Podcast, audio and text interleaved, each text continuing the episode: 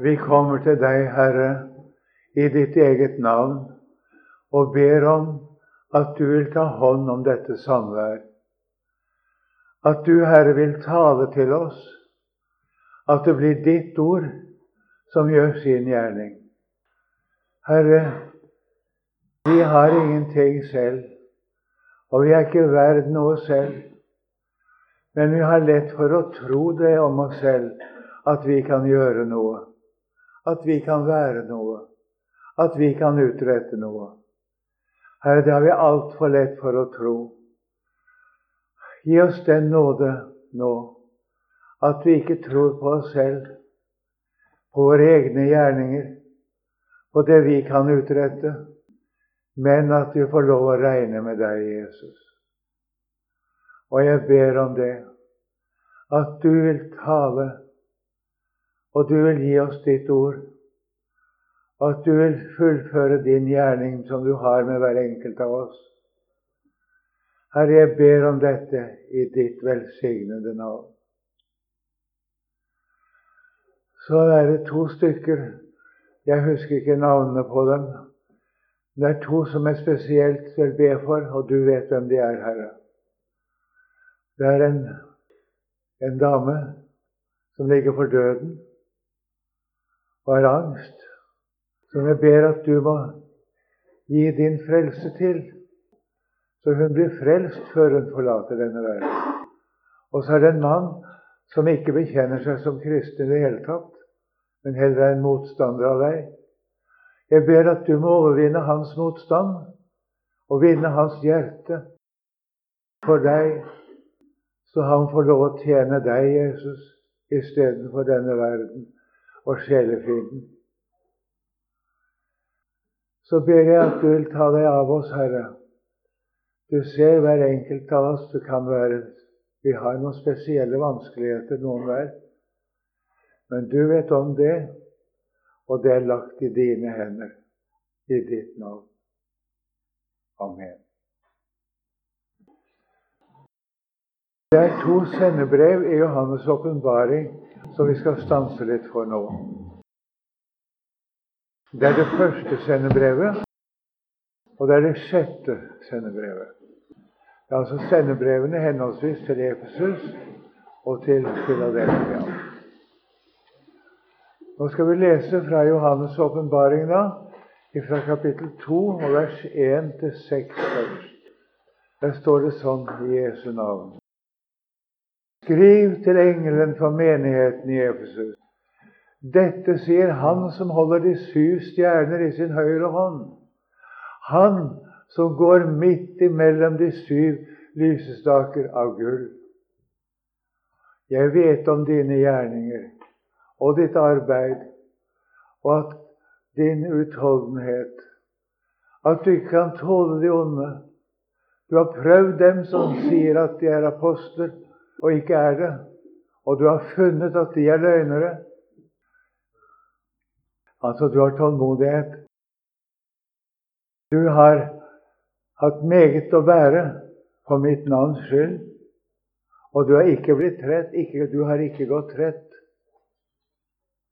Men jeg har det imot deg at du har forlatt din første kjærlighet. Kom derfor i hu hva du har falt ifra, og omvend deg og gjør de første gjerninger. Hvis ikke kommer jeg brått over deg og vil flytte din lysestake bort fra sitt sted, hvis du ikke omvender deg. Men dette har du, at du hater nikolaitenes gjerninger, som jeg òg hater. Den som har ører, han hører hva Ånden sier til menighetene. Den som seirer, ham vil jeg gi å ete av livets tre, som er i Guds paradis. Det er altså det første av disse sendebrevene. Og vi hører her om en meget aktiv kristen. Det blir sagt til ham to ganger at han har tålmod, at han har vedholdenhet og utholdenhet. Og så blir det sagt så mange ting som viser at han er en mann som har stor nåde. store kunnskaper om det som er i Guds rike, og utretter meget. Og Herren sier det at han kjenner til det. Han godtar hans virksomhet. Det gjør han. Og så langt er det bare godt å si om ham. Men så er det et men. Jeg har det imot deg at du har forlatt din første kjærlighet. Det er noen som taler om å miste sin første kjærlighet. Men det står ikke at han har mistet den, men han har forlatt den. Og så er spørsmålet hva er hans situasjon? Han står i en rik virksomhet, en allsidig virksomhet. Han kan ikke tåle de onde. Han har prøvd dem som gir seg ut for å være apostoler, ikke er det. Han har funnet at de er løgnere. Og han har hatt tålmod og har hatt meget å bære for Jesu navns skyld. Og han har ikke gått rett. Det er altså en, en mann et rikt kristenliv, må vi si. Et rikt åndelig liv. Og står i ting som Gud vedkjenner seg, og er i full virksomhet. Og det er ikke tegn til at han går trett. Men det er noe han har forlatt. Du har forlatt din første kjærlighet. Og så blir spørsmålet for oss hva menes med det? Hva betyr den første kjærlighet? Det har vært svart mange ting på det, men det er bare én ting det kan være tale om, så langt jeg kan forstå. Hva er en kristens første kjærlighet? Eller skal vi heller si hvem er en kristens første kjærlighet? Det er Jesus, det. En kristen har ingen kjærlighet som er større enn den han har til Jesus. En mann som er nyfrelst, er kommet til Jesus, har fått se hva Jesus er, han har ikke noen kjærlighet som er større enn den han har til ham. I Jesus har vi soning for våre synder. Jesus tok ansvaret for oss. Han tok dommen som vi har fortjent, og som vi ellers måtte ta. Han har gitt oss sin rettferdighet. Det vi skal være og gjøre for, for å tekkes Gud, det har vi fått i ham. Han har gitt oss sin egen rettferdighet, sin egen hellighet. Han har gitt oss barnekåret hos Gud. Og han har gitt oss alt som følger med dette. Det følger mange ting med som jeg ikke kan nevne nå. Alt dette har han fått. Og du vet at en kristen, han elsker Jesus foran alle ting. Jesus er min første kjærlighet. Det han har forlatt, det er Jesus. Men han har ikke forlatt sin kristne virksomhet. Den bevarer han. Han står i sin virksomhet fremdeles. Og Herren har ikke noe å utsette på virksomheten hans. Men han har noe å utsette på ham, på ham selv. Han er kommet bort fra Jesus midt i sin virksomhet. Det er det dette, dette sendebrevet advarer mot. Det går an, midt i det at en arbeider i Guds rike, at en tjener Herren på nær sagt alle måter, og står en rik virksomhet, så går det an å miste livet i Kristus miste Jesus fordi at den forlater ham. Det som opptok denne mannen, det var hans kristne virksomhet. Den gikk han opp i, og den var hans liv. Det forstår vi. Og Herren bruker ham. Det mangler ikke på at han blir brukt av Jesus. Herren bruker ham nær sagt alle ting. Det ser vi alt det som er sagt om ham. Og Herren har altså godtatt dette, som han gjør. Men han selv er kommet bort fra Herren. Det går altså an for oss. Og det er det jeg må advare imot i dag. Og jeg har grunn til å ta den advarselen alvorlig. For jeg har jo kjent selv hvordan dette har vært fare for meg. Hvordan det har vært farlig å ville gli ut i en virksomhet som er for Herren, og hvor en går opp i den, mens altså hjertet ikke lenger er hos Herren selv, slik som det var til å begynne med. Kom i hu hva du er falt ifra, sier Herren til ham. Du er en frafallen. Selv om du tjener meg, så er du en frafallen. Og kom i hu hva du er falt ifra. Din første kjærlighet. Og gjør de første gjerninger. Selv om gjerningene tilsynelatende var de samme nå hele tiden, så var det allikevel en veldig forskjell på det han gjorde til å begynne med, og det han gjorde siden. Etter hvert var det gjerningen og virksomheten som inntok hans hjerte. Det han skulle være for Jesus, det han skulle gjøre for Jesus, det han skulle utrette for Jesus, det inntok ham. Men Jesus selv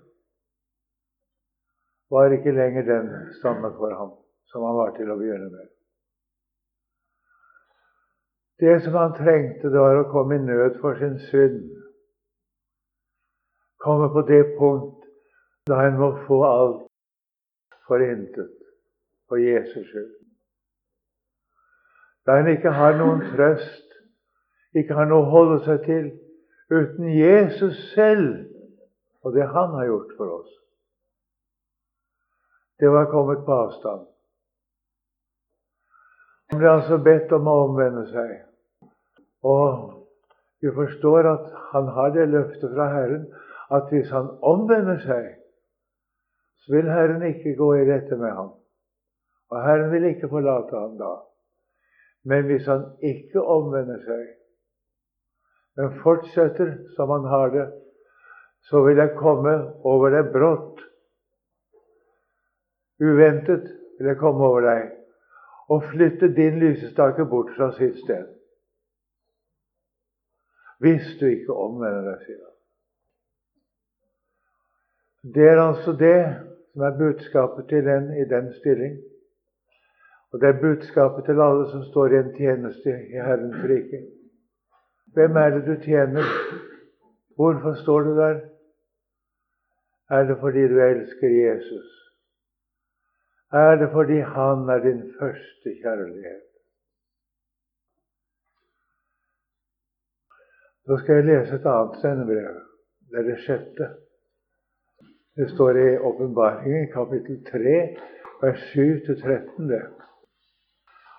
Der lyder det slik Skriv til engelen for menigheten i Filadelfia. Dette sier den hellige, den sanndrue, han som har Davids nøkkel. Han som lukker opp, og ingen, og ingen lukker igjen. Og lukker igjen, og ingen lukker opp. Jeg vet om dine gjerninger. Se, jeg har satt foran deg en åpnet dør, og ingen kan lukke den igjen. For du har liten styrke og har tatt vare på mitt ord og ikke fornektet mitt navn. Se, er noen av Satans synagoge komme, de som sier at de er jøder. De kaller seg selv for jøder, men ikke er det, men lyver. Og jeg vil gjøre det så at de skal komme og falle ned for dine føtter, og de skal, de skal kjenne at jeg har elsket deg. Fordi du har tatt vare på mitt ord om tålmodighet, vil jeg fri deg ut fra den prøvelsens stund som skal komme over hele verden for å prøve menneskene på jorden. Jeg kommer snart. Hold fast på det du har, for at ingen skal ta din krone. Den som seirer, han vil jeg gjøre til en støtte i min Guds tempel, og han skal aldri mer gå ut derfra. Og jeg vil skrive på ham min Guds navn og navnet på min Guds stad, det nye Jerusalem, det som kommer ned fra himmelen fra min Gud, og også mitt navn, det nye. Mitt eget navn, det nye. Den som seirer Nei, den som hører, mener jeg, han hører hva Ånden sier til menighetene. Dette sendebrevet er skrevet til en som ikke får noen bebreidelse. Og det er det eneste av sendebrevene som ikke har noen bebreidelse. To av dem, eller tre av dem, er skrevet til slike som kaller seg kristne uten å være det. Det første har vi nevnt, han i Efesus. Men her er det skrevet til en som ikke har noen tro på seg selv i det hele tatt. Han eh, kjenner Jesus, det gjør han. Men han kjenner også seg selv. Og så sier Herren til ham Han roser ham fordi han har liten styrke. Jeg har satt foran deg en åpnet dør, sier Herren. Ingen kan lukke den igjen. Det ordet ble ofte brukt som en hilsen til kristne mennesker. Det ble sagt til kristne sånn i fleng Herren har satt foran deg en åpnet dør. Ja, det spørs, det. Er vi i den stilling at han har satt foran oss en åpnet dør? Det var ikke en åpnet dør foran han i, i Efesus, og heller ikke for dem i Laudikea, neste siste sendebrev. Det er tvert om. Jeg får det budskapet at jeg vil utspy deg av min munn. Han i Philadelphia, han ser seg selv. Han vet med seg selv 'jeg har ingen styrke'. Han har ingen erfaring som kan hjelpe ham. Men sannsynlig er at han har rike erfaringer i samfunnet med Jesus. Det vet vi han har. Men det er ikke noe hjelp i det. Han er like fattig. Han er like hjelpeløs. Han står like fast. Han er like avhengig av Jesus som første gang han kom. Han er kanskje mer avhengig av ham enn da. Du har liten styrke. Det er sagt som en anerkjennelse og som en ros. Vi oppfatter det som noe negativt. Tenk at en kristen har liten styrke. Det er da negativt. Vi skal da være sterke i Herren og i Hans veldes kraft, som det står. Ja, det skal vi. Men den som er det, han har svært liten tro på sin egen styrke. Den som er sterk i Herren, han kjenner seg meget svak i seg selv. Han vet det, at han har liten styrke. Og det er ikke mange bekjennende kristne som virkelig vet det i dag, etter det vi skal dømme om hva vi kan se og høre, hva de sier om hva de skal gjøre og være. Han taler ikke meget om hva han skal være selv, men Herren sier det, 'Jeg har satt foran deg en åpnet dør, og ingen kan lukke den til'. Ingen kunne gjøre ham noe. Ingen kunne hindre ham. Herren har satt foran en åpnet dør. Vi forstår det av den uttrykket at døren var ikke åpen til å begynne med, men den er åpnet av Herren. Herren har åpnet en dør i sin frelse, i sin forsoning, i det at han har tatt bort våre synder, det at han selv tok den dom som vi har fortjent. i det Han er blitt for oss, i det Han vil være for oss, og det Han fremdeles vil gjøre for oss, osv. Han er en åpnet dør. Han har selv åpnet den,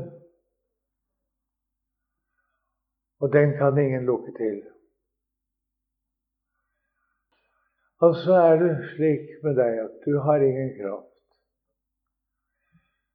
Du må bekjenne det at du har ingen kraft.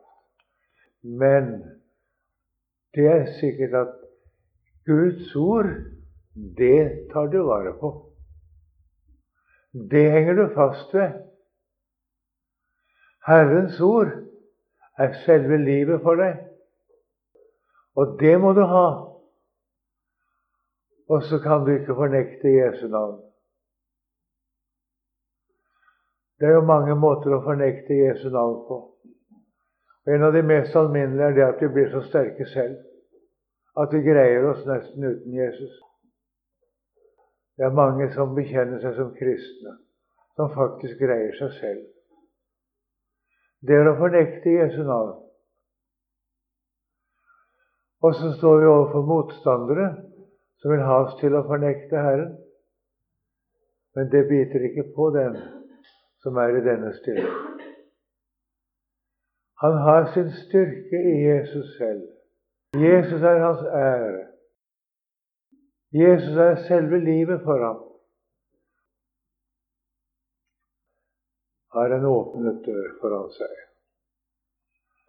Og han kommer til å møte Satan Satans tjenere kommer til å møte en slik.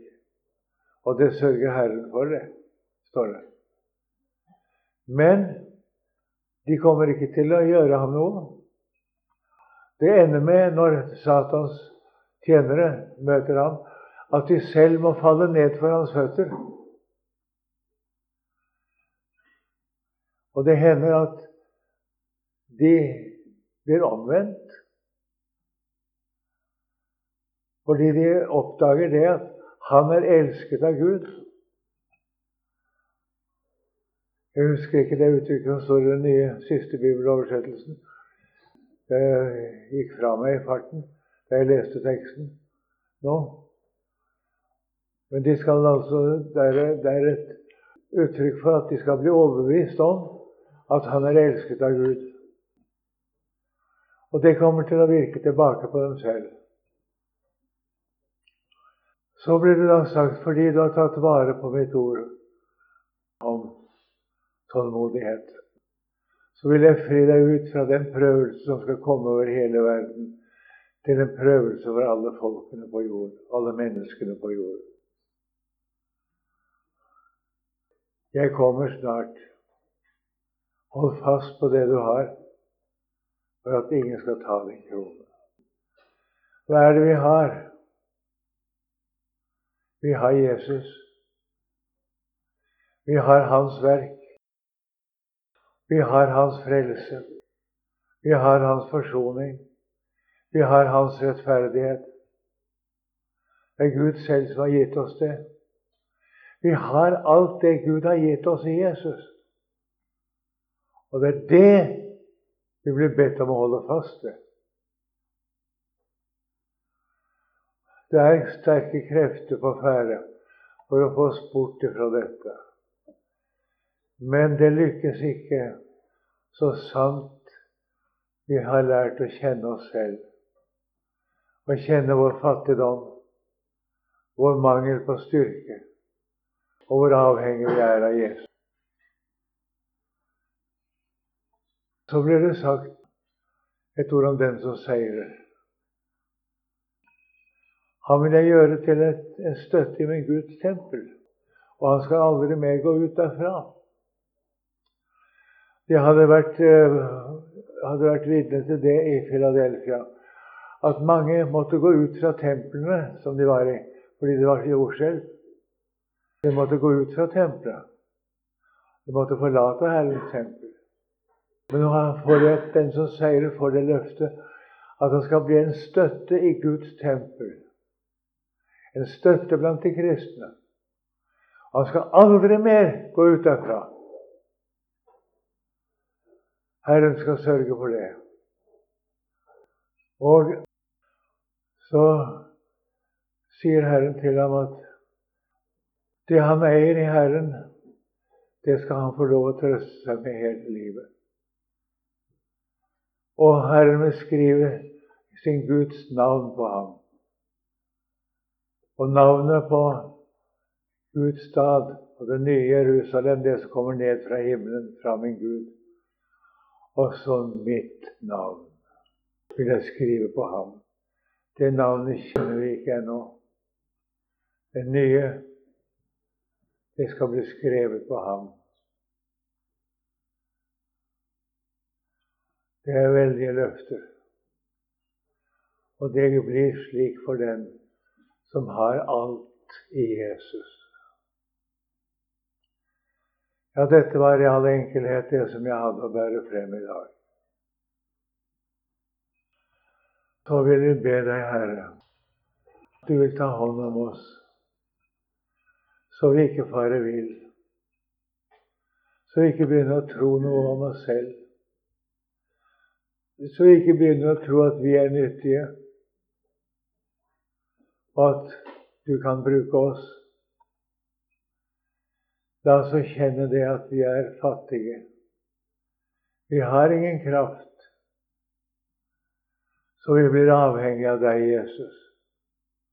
Så du er vår styrke. Du er vår redning. Du er vårt alt, Jesus. Det ber jeg om må vederfares oss.